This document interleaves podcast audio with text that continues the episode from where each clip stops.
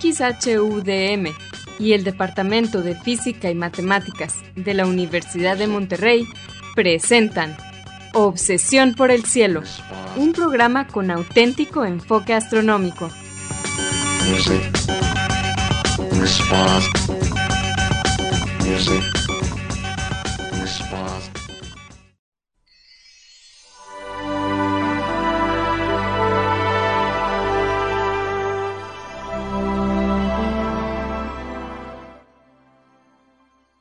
Muy buenas tardes. Sean todos bienvenidos a Obsesión por el Cielo, el único programa con enfoque astronómico y de exploración espacial en la ciudad de Monterrey y en la República Mexicana. Un servidor, Pedro Valdezada, profesor adjunto de astronomía del Departamento de Física y Matemáticas en la Universidad de Monterrey, les desea la más cordial bienvenida a este programa número 1055 de Obsesión por el Cielo, con fecha del martes 20 de febrero del año 2024. En este programa, como siempre, comentamos y ponemos en perspectiva algunas de las noticias que se relacionan con el estudio del universo y con la exploración del espacio que se dieron a conocer en la semana anterior. Y para esto quiero darle la bienvenida a mi coanfitrión, Edgar Armada. Buenas tardes. Hola Pedro, muy buenas tardes y buenas tardes a todos ustedes, amigos de Obsesión por el Cielo. Gracias por acompañarnos, escucharnos y dedicarnos una hora de su tiempo Esperamos que los temas que vamos a discutir hoy sean de su interés. Como siempre, un saludo para nuestros amigos en Radio Den, Azalia, Marco, Vicente, Antonio y Asgard. Eh, gracias a ustedes porque siempre han estado por allí eh, para nosotros, eh, asegurándose de que la transmisión del programa se haga perfectamente como todos los martes, de 7 a 8 pm por Radio UDEM 90.5 FM en la ciudad de Monterrey y su área metropolitana. Quiero pues eh, juntarme contigo para saludar a Radio DEM, que este año cumple 30 años de estar al aire en Monterrey como estación de radio universitaria. El fin de semana tuvimos un encuentro de productores y conductores de programas de Radio DEM.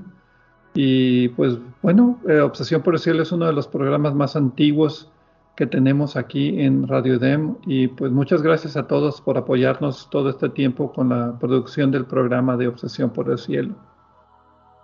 Al público les recordamos que se pueden comunicar con nosotros. Nuestro correo electrónico es obsesiónporelcielo.com. Obsesión por el cielo es todo con minúsculas, sin acentos ni espacios. También nos pueden dejar preguntas, comentarios y sugerencias en nuestra página de Facebook de Obsesión por el Cielo o nuestra cuenta de Twitter, ahora X. Eh, si quieren, esta es eh, arroba o por el cielo. Si quieren escuchar programas anteriores, también lo pueden hacer visitando la página de internet que tenemos de obsesiónporelcielo.net. Ahí encontrarán las ligas de cada programa que se almacena en formato de podcast y que se distribuye gratuitamente a través de nuestro sitio de hospedaje de podcast de Podbean. También en obsesiónporelcielo.net van a encontrar cuatro audios que titulamos Un paseo por el cielo. Este fue un proyecto que se patrocinó por la Unión Astronómica Internacional hace algunos años y consiste de la elaboración de una serie de cuatro audios en español que describen las constelaciones, la mitología y los objetos de interés que encontramos dentro de ellas. Es una, grabación para cada estación del año. Muy bien, Alga, regresando ya al tema del programa, ¿cuáles son las noticias para esta semana? Esta semana, Pedro, vamos a hablar de la poco esperada posibilidad de que haya actividad geotérmica en el interior de planetas enanos aquí en nuestro sistema solar. Estoy hablando específicamente de Makemake y Eris. No son, al parecer, exactamente los objetos congelados en los que nunca pasa nada que habíamos pensado anteriormente. Después vamos a hablar también de la posibilidad de que las estrellas que hayan pasado cerca de nuestra Tierra alteren la órbita de los planetas lo cual puede tener en el caso de nuestra Tierra consecuencias de la evolución de clima a largo plazo. Un tema que yo no me esperaba, pero que me, pareció también interesante. Esperamos que nos disfruten. Muy bien, pero como siempre vamos a comenzar el programa con la sección de Explorando las Estrellas con Loni Pacheco. En esta sección, Loni, que es también el anfitrión del canal de YouTube de Cielos Despejados, nos platica sobre los eventos astronómicos más vistosos que podremos observar en el cielo esta siguiente semana. Adelante, Loni.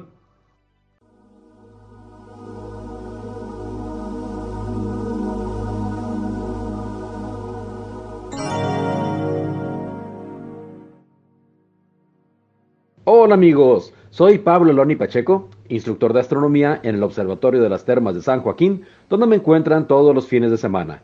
También soy conductor del canal de YouTube Cielos Despejados, tu canal de ciencia y astronomía en español. Bienvenidos a este espacio dedicado a los eventos celestes venideros. Esto es del 20 al 27 de febrero de 2024. Los horarios estarán dados en tiempo del centro, que es válido para Monterrey, Guadalajara y Ciudad de México. Resumiendo brevemente lo que hará la luna durante la semana. De martes a martes, la luna creciente irá engrosando mientras atraviesa las constelaciones de Gémini, Cáncer, llenará en la constelación de Leo y proseguirá por Virgo. La noche del martes 20 de febrero, la luna parecerá alinearse con las dos estrellas más brillantes de Gémini, Castor y Pollux, pero ninguno de los tres astros estará remotamente cerca entre sí. La luna estará a una distancia de casi 394 mil kilómetros de la Tierra. Pollux a 33.7 años luz y Castor a 51.5 años luz. Si la Luna parece más grande y brillante de los tres, solo es porque se encuentra mucho más cerca de la Tierra. De hecho, Pollux tiene aproximadamente 10 veces el tamaño del Sol. Recordemos que un año luz no es una medida de tiempo, sino de distancia. La distancia que puede recorrer un rayo de luz en el transcurso de un año. En tiempo universal, la conjunción de la Luna con Pollux acontecerá el 21 de febrero a las 0 horas con 54 minutos, con una separación angular aparente de 1.8 grados. La noche del miércoles 21 de febrero, la Luna estará en cáncer y unos binoculares nos revelarán que hacia el sur de la Luna habita el cúmulo abierto más grande del cangrejo celeste, Messier 44 o el enjambre. Son estrellas que compartieron cuna al nacer y ahora forman parte de un bello conglomerado que, si bien no se ve a simple vista, será causa de la resplandeciente luna. En tiempo universal, la conjunción de la luna con Messier 44 acontecerá el 22 de febrero a las 2.13 horas, con una separación angular aparente de 3.7 grados.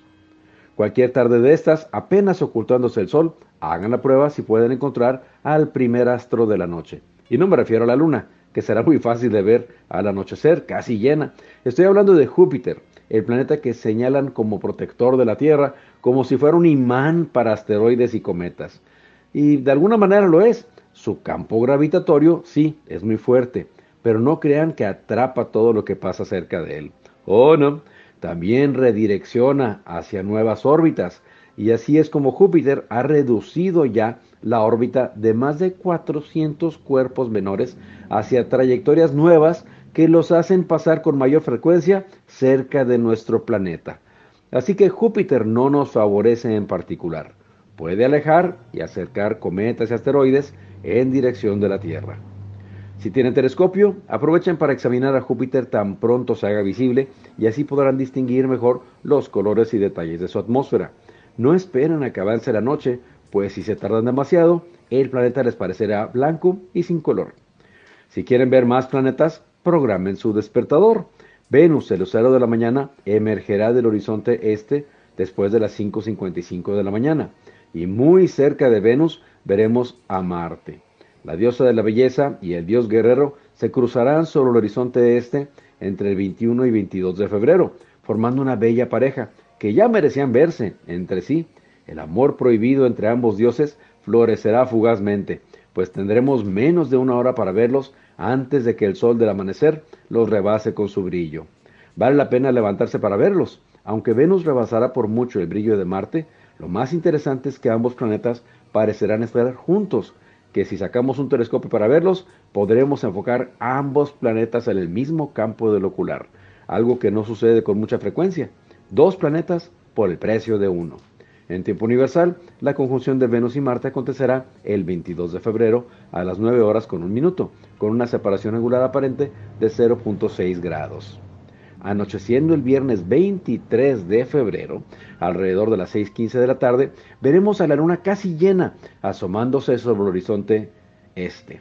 Ya para las 7.15 de la tarde, ya anocheciendo, notaremos que está acompañada por la estrella más destacada de Leo, que se llama Regulus, el que rige, el que regula.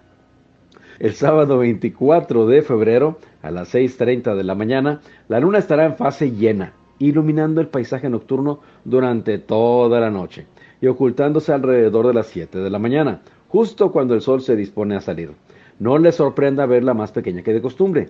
Esto se debe a que al día siguiente, el domingo 24 de febrero, la Luna estará en el extremo más lejano de su órbita alrededor de la Tierra. Se habrá distanciado a 406.300 kilómetros de nosotros. De hecho, si bien este mes tendrá un día extra por ser año bisiesto, a febrero le tocó tener la luna más pequeña del año, pero no por eso es menos hermosa. En tiempo universal, la luna alcanzará su fase llena el 24 de febrero a las 12.30 horas y en tiempo universal alcanzará apogeo el 25 de febrero a las 15 horas. Mi fanpage en Facebook es Diagonal Divulgador de Astronomía, seguido y sin espacios. Los espero la próxima semana en Explorando las Estrellas con Loni Pacheco. Yo como siempre agradezco su amable atención y les deseo cielos despejados.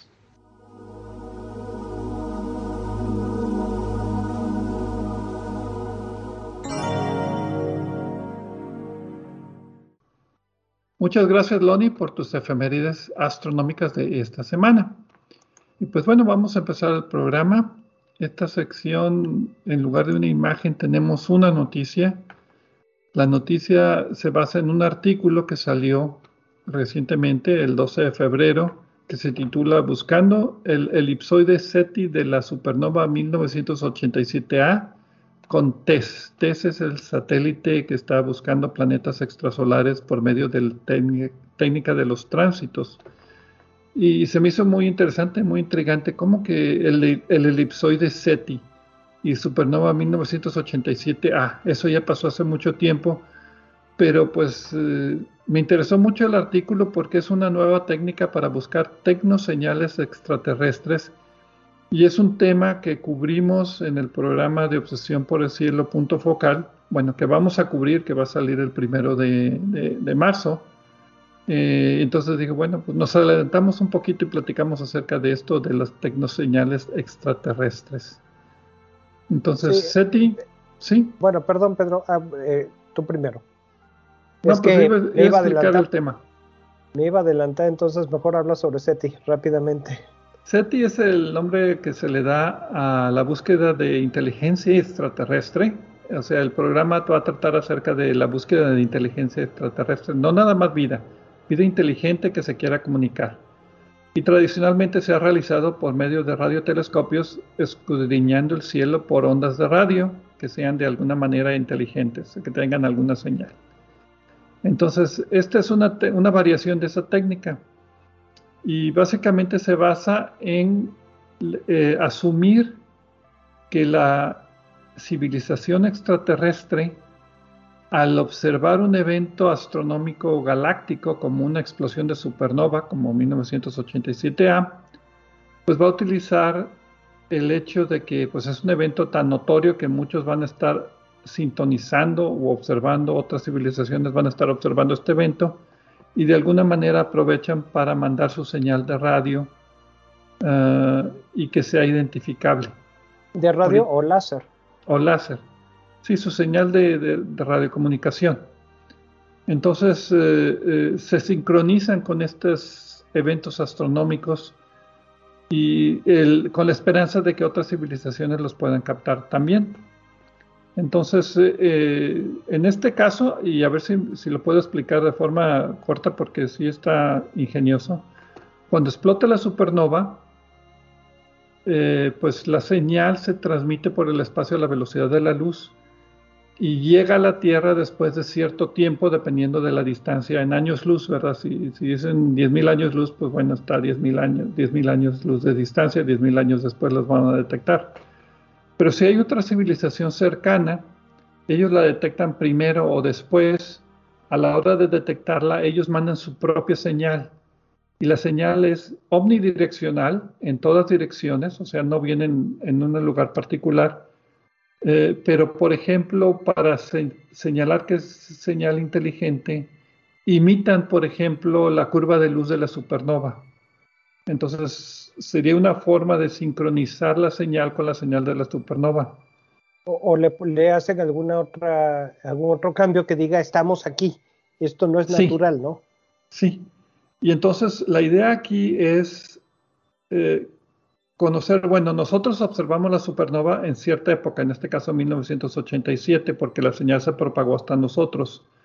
Bueno, ¿qué otras civilizaciones cercanas pudieron también recibir esa señal y emitir su propia señal a la hora de que ya la recibieron? Y el ejemplo que se me ocurrió muy sencillo es que si la civilización está detrás de nosotros, correspondiente a la supernova, o sea, está la supernova nosotros y después, digamos, 10 años luz después está la otra civilización, pues ellos la van a ver 10 años después que nosotros. Entonces ellos 10 años después de nosotros mandan la señal y se tarda 10 años en que esa señal llegue hasta la Tierra. Entonces nosotros lo que haríamos es, ok, buscar 20 años después de que detectamos la supernova, señales que puedan ser inteligentes.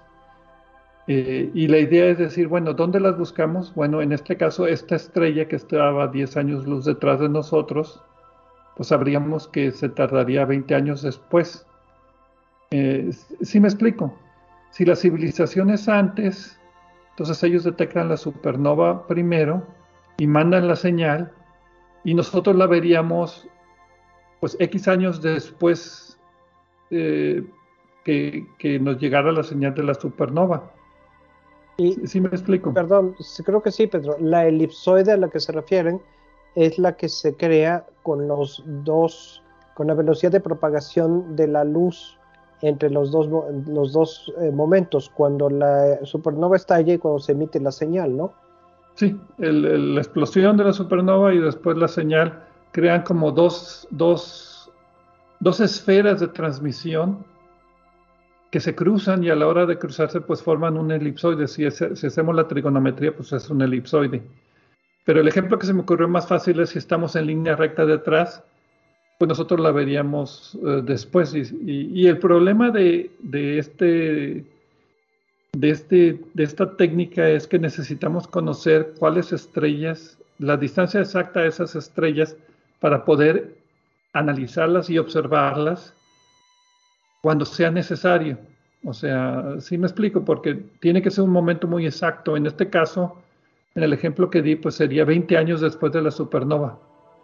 Entonces, eh, lo que hicieron aquí eh, como un ejercicio en el artículo es buscar con resultados del Gaia, eh, se obtienen em, distancias muy exactas por medio de Gaia, y también había ciertas regiones en los polos galácticos, el polo norte galáctico y el polo sur galáctico, que fueron observados constantemente por, esta, por este satélite que andaba cambiando de, punto de observación, pero el traslape siempre eran los polos.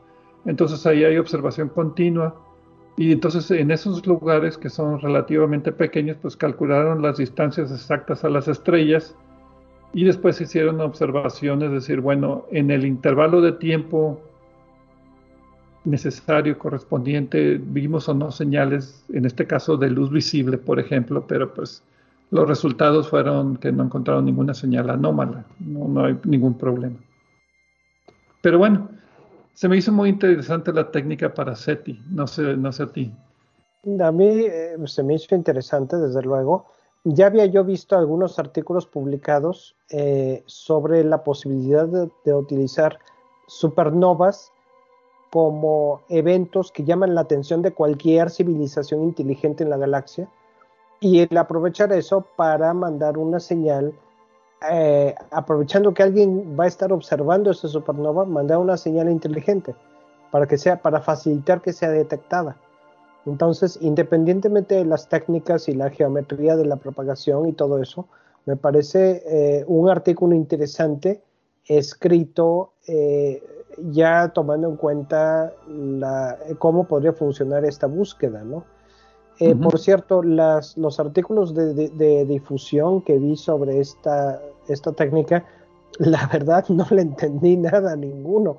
Esperamos que nuestra plática no, no tenga el mismo resultado, pero el artículo original está en The Astronomical uh, Journal eh, de, con acceso libre.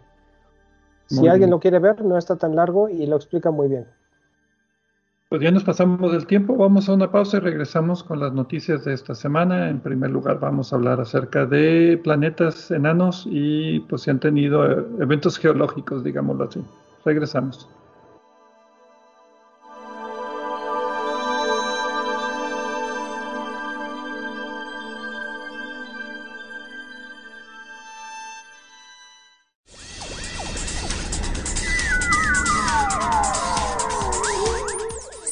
Explorando el cielo con nosotros. En un momento, continuamos.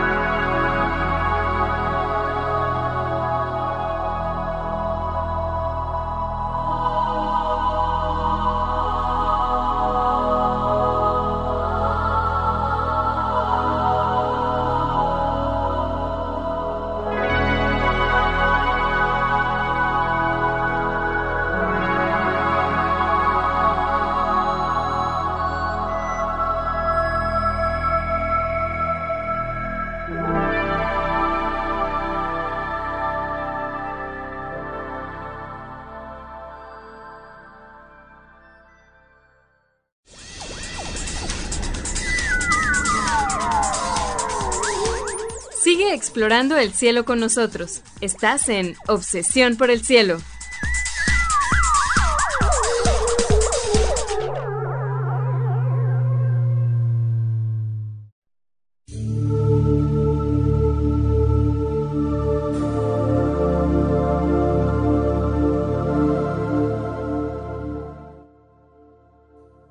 Regresamos a Obsesión por el Cielo con las noticias astronómicas de esta semana. Un servidor Pedro Valdés y Edgar Armada. En la primera parte del programa, pues platicamos un poquito acerca de esta nueva técnica llamada de la elipsoide de SETI para tratar de identificar algunas posibles inteligencias extraterrestres que utilicen eventos galácticos como supernovas para anunciarse.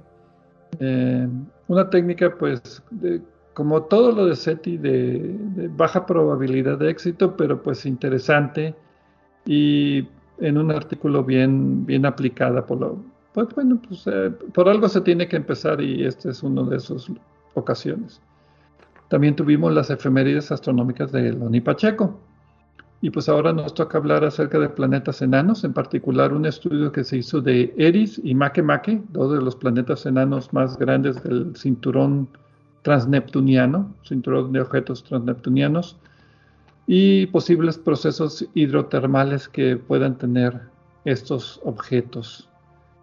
El título de la publicación es Razones moderadas de deuterio a hidrógeno en el hielo de metano en Eris y Makemake como evidencia de procesos hidrotermales o metamórficos en sus interiores. Dos puntos.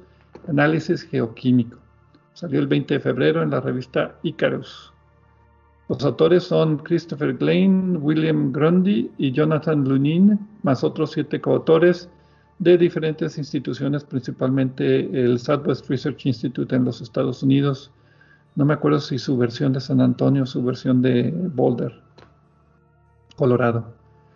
Básicamente lo que los autores hacen es interpretar observaciones que se hicieron espectroscópicamente de las superficies de Eris y de Makemake eh, con el telescopio James Webb en particular, y pues que concluyen que el metano que se detecta en su superficie, debido a esta razón de, deuterio e hidrógeno, pues eh, debió haber sido de alguna manera producido químicamente en el interior, o sea que no es primordial de objetos que se formaron, sino que hubo alguna metamorfosis en el interior que los produjo. Eh, y, esta metamorfosis pues es alguna fuente de calor que favorece la ausencia de deuterio. Deuterio, como recordarán, es hidrógeno que tiene un neutrón extra. Es un poquito más pesado y digámoslo así, no flota y no, no, no, no, no tiene reacciones químicas tan favorables como el hidrógeno normal. Eh, de todas maneras, la ventaja de esta diferencia en el número de neutrones entre eh, las dos versiones de hidrógeno es eh, precisamente que rastreando la proporción que hay de uno a otro. Normalmente todo, casi todo es el hidrógeno normal y la cantidad de deuterio que hay es, o de tritio que esté todavía un neutrón extra, aunque rara vez se encuentra en, es, es, muchísimo más escaso y no entra en el estudio que hablamos ahorita. La diferencia que hay en la proporción entre uno y otro nos puede ayudar a rastrear eh, dependiendo de dónde lo encontramos, la historia de qué pasó en ese lugar donde, lo encontramos. Porque algunas reacciones químicas sí tienen eh, preferencia o concentran uno sobre el otro y esa, eso gradualmente, muy lentamente va alterando la proporción.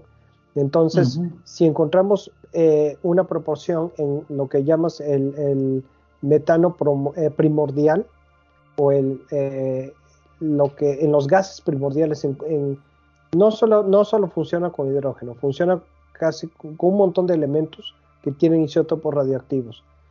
La cosa es que de esa manera podemos encontrar si hay una diferencia entre, dado el material que encontramos en un lugar, en este caso el metano, en estos dos planetas, podemos decir este metano es eh, original de los elementos del sistema solar, del hidrógeno del sistema solar original. O bien, este, este metano tiene una, proporción distinta, entonces tuvo que haber tenido un origen distinto. Y esto es lo que los autores postulan en el caso de los dos eh, objetos transneptunianos, los planetas enanos Makemake y Eris. Otro ejemplo, también con deuterio e hidrógeno, se encuentra en la atmósfera de Venus. En la atmósfera de Venus eh, hay más deuterio, hay más proporción de deuterio a hidrógeno, o sea, la proporción es mayor. Hay mayor concentración de deuterio en la atmósfera, en el vapor de agua y en otros gases que se ha medido. Y esto es porque la atmósfera pierde átomos al espacio y pierde los átomos ligeros. Entonces se va el hidrógeno mucho más fácil que se va el deuterio. El deuterio se concentra un poquito más en la atmósfera. Y eso pues indica que la atmósfera de Venus ha evolucionado este, durante la formación del sistema solar y que antes era mucho más, pues digamos, grande y se ha perdido mucho hidrógeno. Entonces, estas comparaciones de isótopos del mismo elemento son, del mismo elemento son útiles y se utiliza también el carbono y oxígeno y algunos otros. Bueno, en este caso es deuterio la técnica del carbono 14, que se utiliza eh, mucho aquí en la Tierra para eh, ver qué tan, en escalas de miles de años, qué tan... Eh, para, ¿Cuándo, sucedió? Sí, ¿cuándo sucedió? ¿Cuándo se absorbió?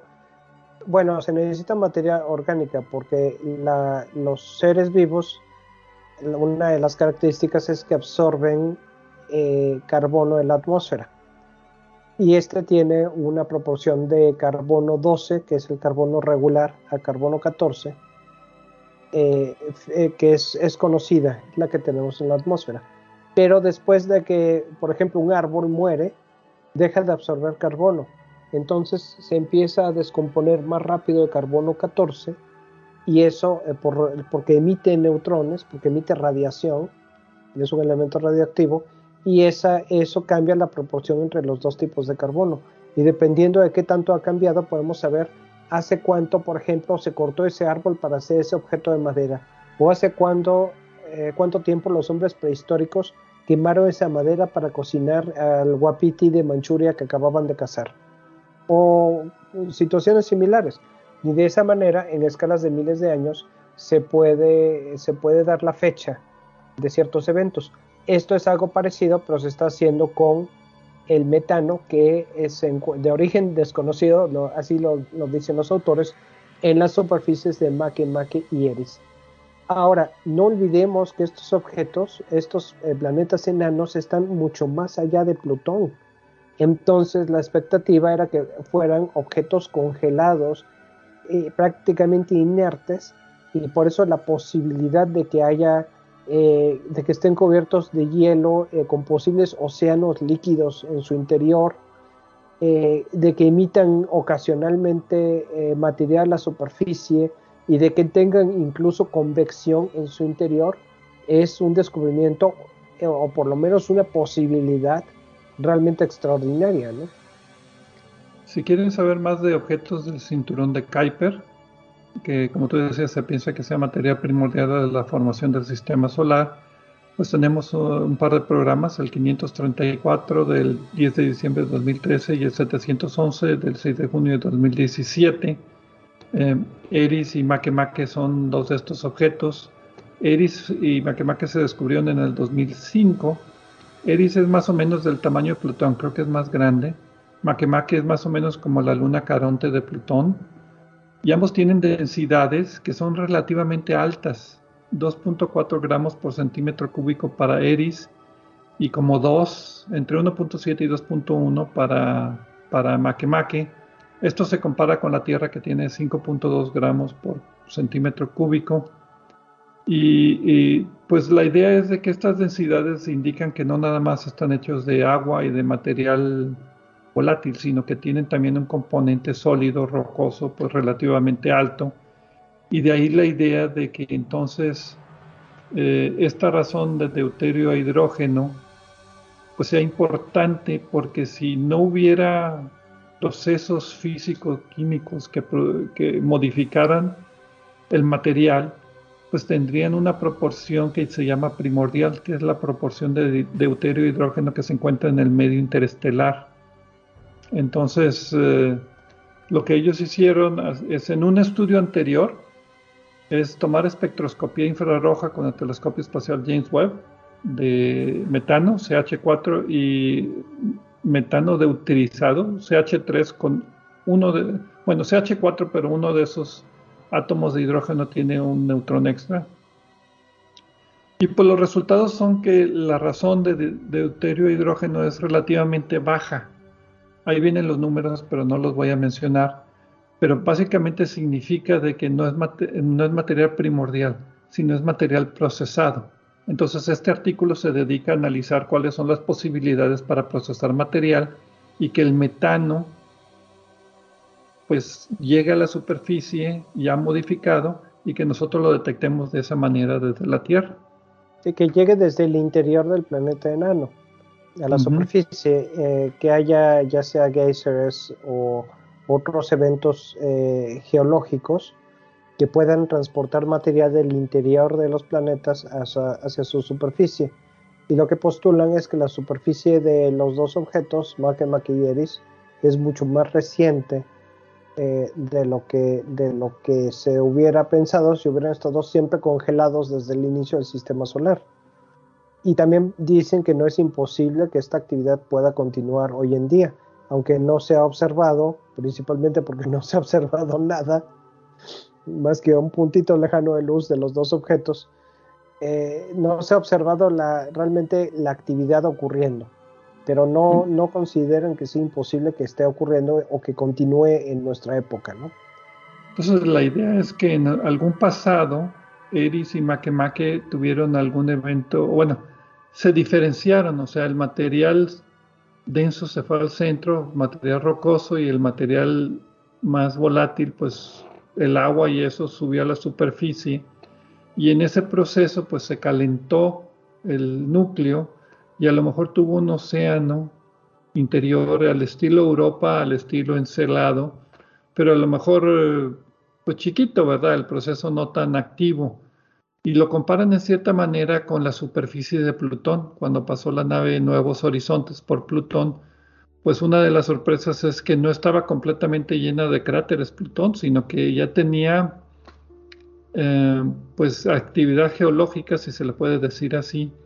O sea que hay escape de calor del interior al exterior y esto modifica la superficie había lugares donde se, notaba que el, metano había salido o el nitrógeno había salido y había recubierto la superficie completamente. Había montañas también. O sea, cosas que no, se esperaban. Entonces, a lo mejor Eris y Makemake tuvieron una historia similar, menor intensidad, ¿verdad? Pero algo parecido, que modificó esta razón de deuterio a hidrógeno en el metano. Este, este fenómeno del criovolcanismo que podría eh, transportar metano hacia las superficies de estos objetos, eh, lo están considerando ellos como evidencia de que hay procesos geoquímicos que requieren calor en el interior. Y esto es, esto creo que no lo enfatizamos lo suficiente y por eso lo vuelvo a decir. Eh, la cosa aquí es, sería un fenómeno parecido al que se ve en algunas lunas de los planetas jovianos. Pero esos planetas tienen, de, perdón, de las, sí, las lunas de los planetas. Estas lunas reciben energía gravitacional por el recorrido de sus órbitas. En este caso, habría que poner otro origen y otra explicación eh, para la fuente de calor que esté en el interior de estos objetos. Y lo que radioactivo como en la Tierra, por ejemplo, o simplemente el hecho de que se diferenciaron y eso causó fricción. El radioactivo sería menor simplemente porque su tamaño es menor. En el caso de Makemake tiene 900 millas de diámetro, en el caso de Eris 1500 millas aproximadamente, pero eh, la cosa aquí es que eh, puede ser una combinación de los dos. Y hay que confirmar desde luego que ocurre en los, el fenómeno. Los autores proponen, dicen que no estaría mal mandar una misión para allá, para, porque está resultando esta región del sistema solar mucho más interesante de lo que se había considerado antes. Y todos quieren mandar naves. Aquí ya no pueden decir que trabajo futuro es el telescopio espacial James Webb porque ya lo usaron. Eh, con el trabajo que nos costó eh, que saliera New Horizons, pues sí, no, y estos están más lejos todavía y órbitas más inclinadas, no están en el plano, pero bueno.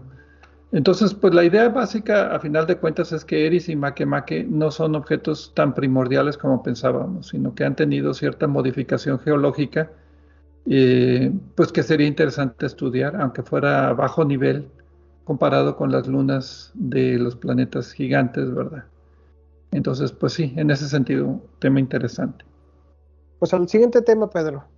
Vamos a una pausa y regresamos.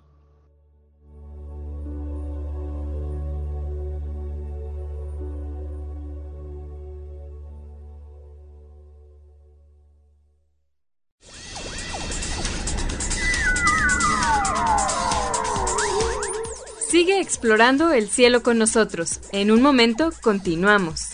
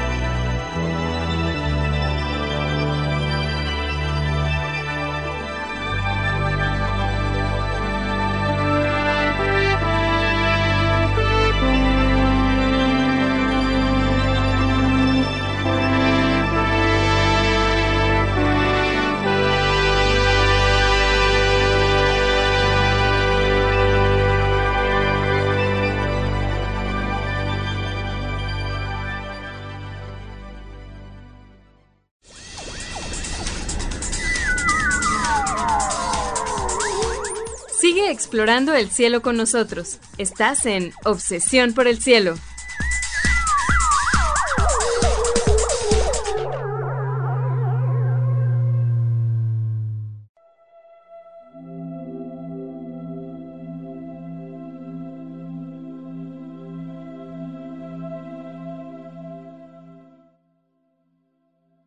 Regresamos a Obsesión por el Cielo con las noticias astronómicas de esta semana. Edgar Armada y un servidor, Pedro Valdés. En la primera parte del programa hablamos acerca de un, bueno, nuevo para mí, no, no tanto para algunos otros, una nueva técnica para buscar inteligencia extraterrestre, el elipsoide SETI y un artículo que salió acerca de cómo, pues que lo explica muy bien y lo pone en práctica para tratar de localizar inteligencias extraterrestres, obviamente sin éxito pero bueno, por algo se empieza, aquí lo interesante fue la técnica, que complementa Obsesión por decirlo punto focal, que a propósito va a salir el primero de marzo, después de una pausa de un par de meses, para que lo esperen.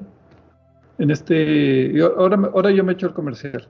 En este programa, Edgar, eh, un servidor Pedro Valdés y Gerardo, el doctor Gerardo Ramón Fox hablamos de un tema en particular que nos interese y es una plática como de sobremesa eh, y es programa de hora y media.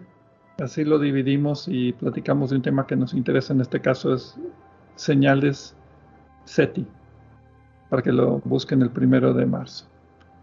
En la segunda, ah, y Loni Pacheco nos dio sus efemérides astronómicas en la primera parte. Y en la segunda parte del programa hablamos acerca de posibles procesos hidrotermales que sucedieron en los planetas enanos Eris y Makemake y las evidencias que indican que pues a lo mejor esto pasó y que no son objetos tan primordiales como pensábamos que eran.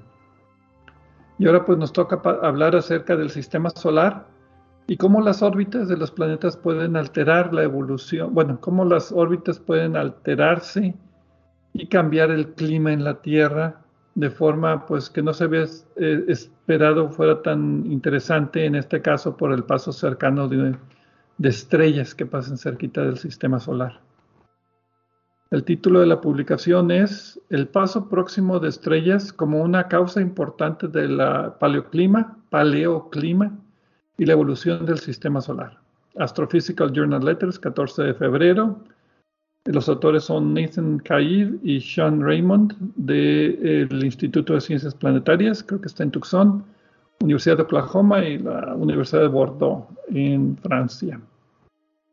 Los autores presentan modelos de evoluciones de las órbitas planetarias en el sistema solar eh, y pues lo que hacen ellos es que piensan que un elemento, un componente importante de estos modelos deben ser las aproximaciones de otras estrellas a nuestro sistema solar. Previamente se había considerado nada más evolución de órbitas por causa de los planetas gigantes del sistema solar y no necesariamente por paso de estrellas.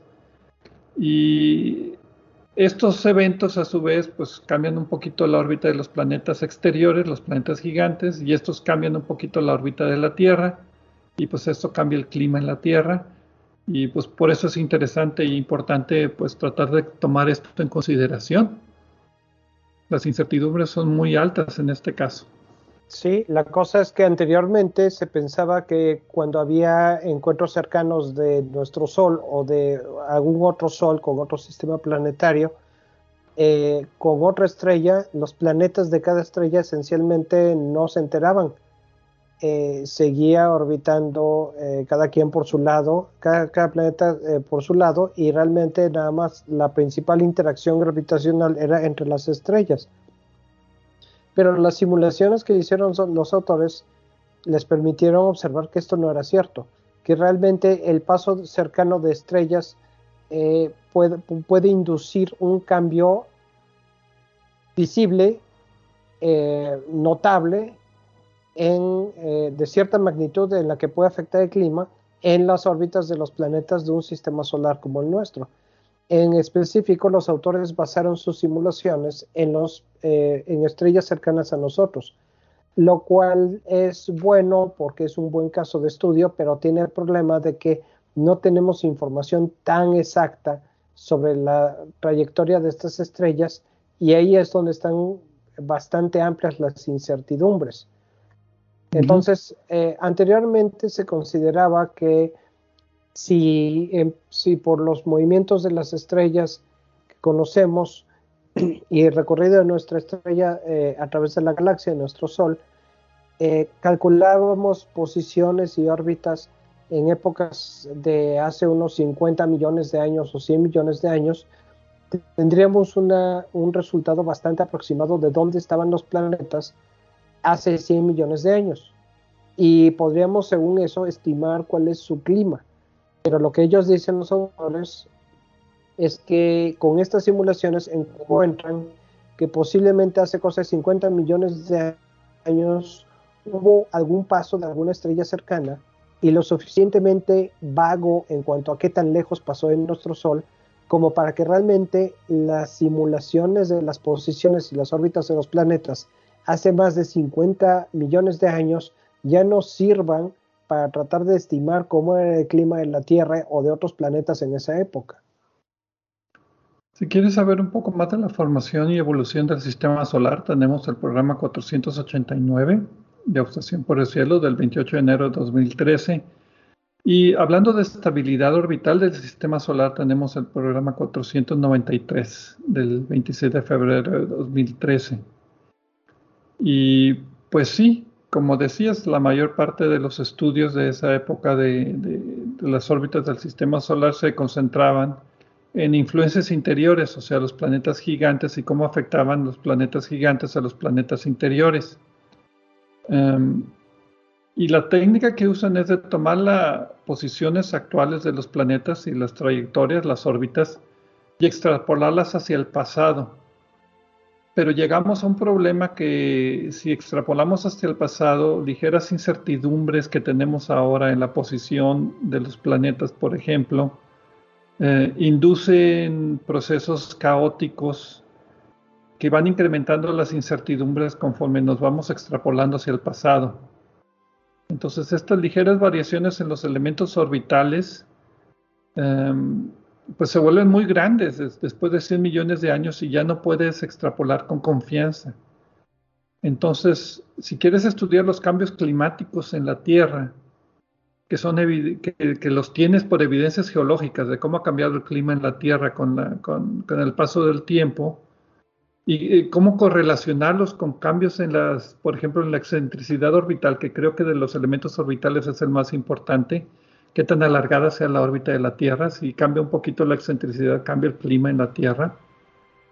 El ejemplo que dan es el máximo térmico del eh, paleocénico y el eocénico hace unos 56 millones de años en la Tierra, cuando subió la temperatura a unos 5-8 grados centígrados. Bueno, se correlaciona con una época donde se pensaba que la excentricidad de la Tierra era un poco mayor. Entonces, lo que los autores ahora ponen es en sus modelos computacionales el paso de estrellas cercanas, como tú decías, utilizando las estrellas vecinas. Y ellos encuentran que sí tienen efecto, pero sobre los planetas gigantes. Y después, como reacción en cadena, si los planetas gigantes cambian un poquito sus órbitas, pues afectan las órbitas de los planetas interiores, como la Tierra. O sea, no directamente es el paso de la estrella que cambia la órbita de la Tierra, sino cambia la órbita de los planetas gigantes y los planetas gigantes cambian la órbita de los planetas interiores.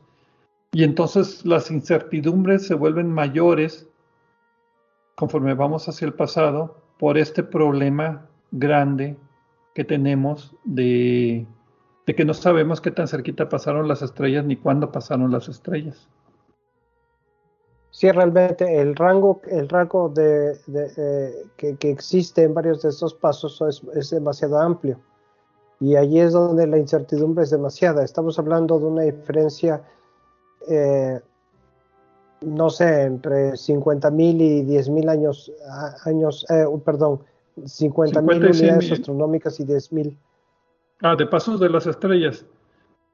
Sí, leí un poquito el artículo y hicieron varios modelos diciendo, bueno, la estrella, la que ellos mencionan es la estrella HD 7977 que tuvo hace 2.8 millones de años un paso cercano a la Tierra. Esta es una estrella de 10% más la masa del Sol. Es una estrella considerable, por eso la tomaron como ejemplo. Y, pero no saben si pasó a 4.000 años unidades astronómicas de distancia o 31.000 unidades astronómicas de distancia por las sí, 4 o 31 mil unidades astronómicas. Entonces, eh, el rango de incertidumbre es mayor, entonces cubrieron los dos casos. ¿Qué pasa si pasa cerquita o si pasa lejos? ¿Cómo cambian los elementos orbitales de los planetas gigantes y estos cómo cambian los elementos orbitales de la Tierra? Y si la Tierra entonces podemos hacer una correlación entre los elementos orbitales de la Tierra y sus cambios con el cambio climático que ha sufrido la Tierra y la evidencia geológica que tenemos de este cambio.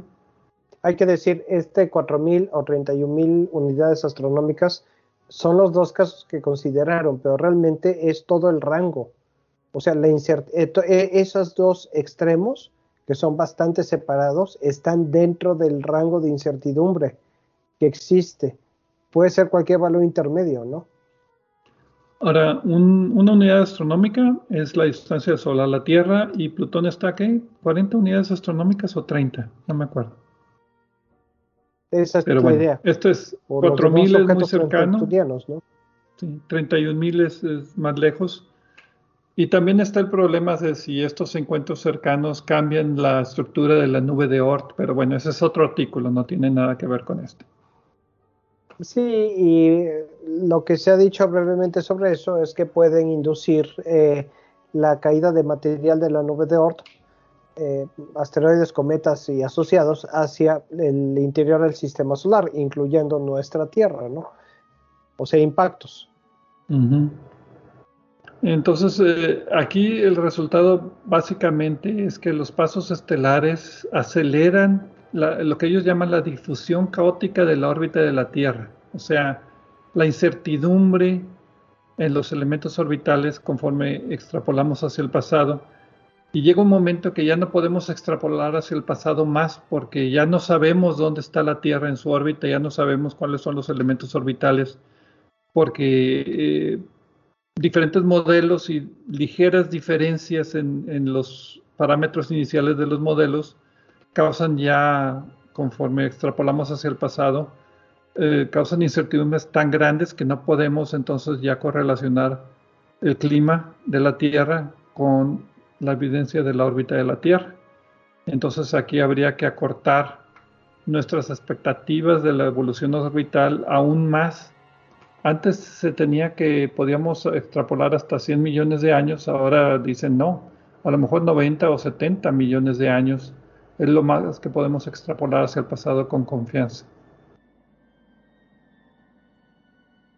Pues sí, Pedro, y así está la cosa con, esto, con, este artículo. Eh, no sé si te gustó, te llamó la atención a mí lo que más me llamó la atención es que no afecta directamente la órbita de la Tierra, sino que afecta la órbita de los planetas jovianos y en sí estos afectan la órbita de la Tierra. Entonces los planetas interiores son más susceptibles a cambios en las órbitas de los planetas gigantes y no al paso de las estrellas, porque están tan cerquita del Sol que, que, la influencia gravitacional del Sol es mucho más importante que cualquier otra cosa, a no ser que pase la estrella tan cerquita que pueda destruir la, órbita completamente de los planetas de nuestro sistema solar. Es algo que no había considerado. Y no, yo tampoco, y realmente creo que nadie. Otra cuestión está que si el paso es, se ha especulado que si el paso es lo, suficientemente cercano, puede incluso haber intercambio de planetas entre una estrella y otra. Que en, este caso no creo que haya sucedido para nosotros. Yo tampoco creo que haya sucedido pero sí lo considero, sí considero válido mencionarlo porque nos da una idea de todo lo que puede pasar y lo que queremos en este programa pues es precisamente eso, ¿no? No creo que haya pasado en nuestro sistema solar, pero, hay algunas simulaciones que han demostrado que no es imposible que esto suceda en encuentros cercanos entre estrellas. Y la otra cosa que me sorprendió es de que no tengamos un conocimiento de qué tan cerquita han pasado las estrellas en los últimos millones de años. Aquí ni siquiera Gaia nos puede rescatar. Las incertidumbres de las trayectorias de las estrellas alrededor de la galaxia, aunque sean estrellas vecinas, son todavía muy grandes y no podemos decir con certeza qué tan cerquita pasaron las estrellas de nosotros. Eso también se me hizo interesante. Sí, y es la primera vez hasta donde yo recuerdo que decimos que el poderoso Gaia no puede hacer algo. Pero bueno, ok. Pues entonces con esto terminamos el programa de esta semana. Muchas gracias a todos por escucharnos y compartir una hora de su tiempo con nosotros esta semana. Y nos vemos la próxima semana aquí en Obsesión por el Cielo.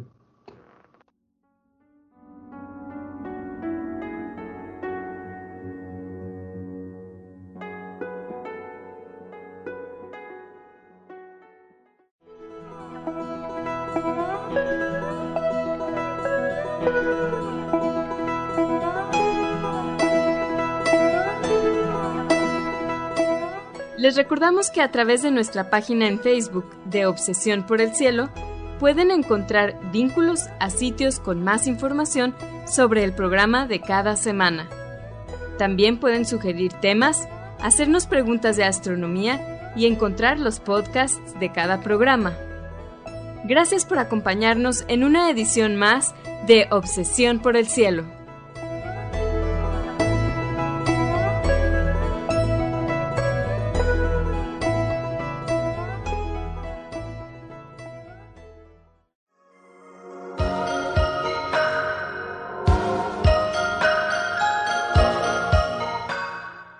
Sintonizas XHUDEM 90.5 frecuencia modulada, 3000 watts de potencia, transmitiendo desde el Laboratorio de Medios de la Universidad de Monterrey. Avenida Morones Prieto, 4500 Poniente, Colonia Jesús M. Garza, San Pedro Garza García, Nuevo León, México. Radio UDEM 90.5